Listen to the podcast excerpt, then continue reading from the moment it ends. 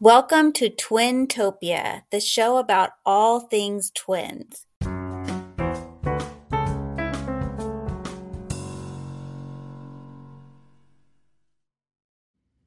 I'm Julie, And I'm Katie. and we're identical twins.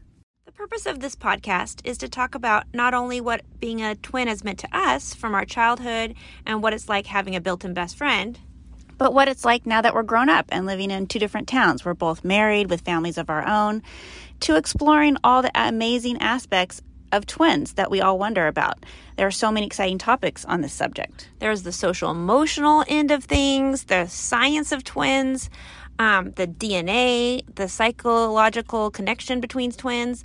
Like, for instance, is ESP a real thing? Like, twin telepathy, is that real? I think it is. We have episodes devoted to different types of twins. Apparently, there are like 10 different types of twins. Yeah, I did my research. Yeah, she did her research and she found out there's all kinds of twins, which I didn't even know. For instance, there is something called a parasitic twins.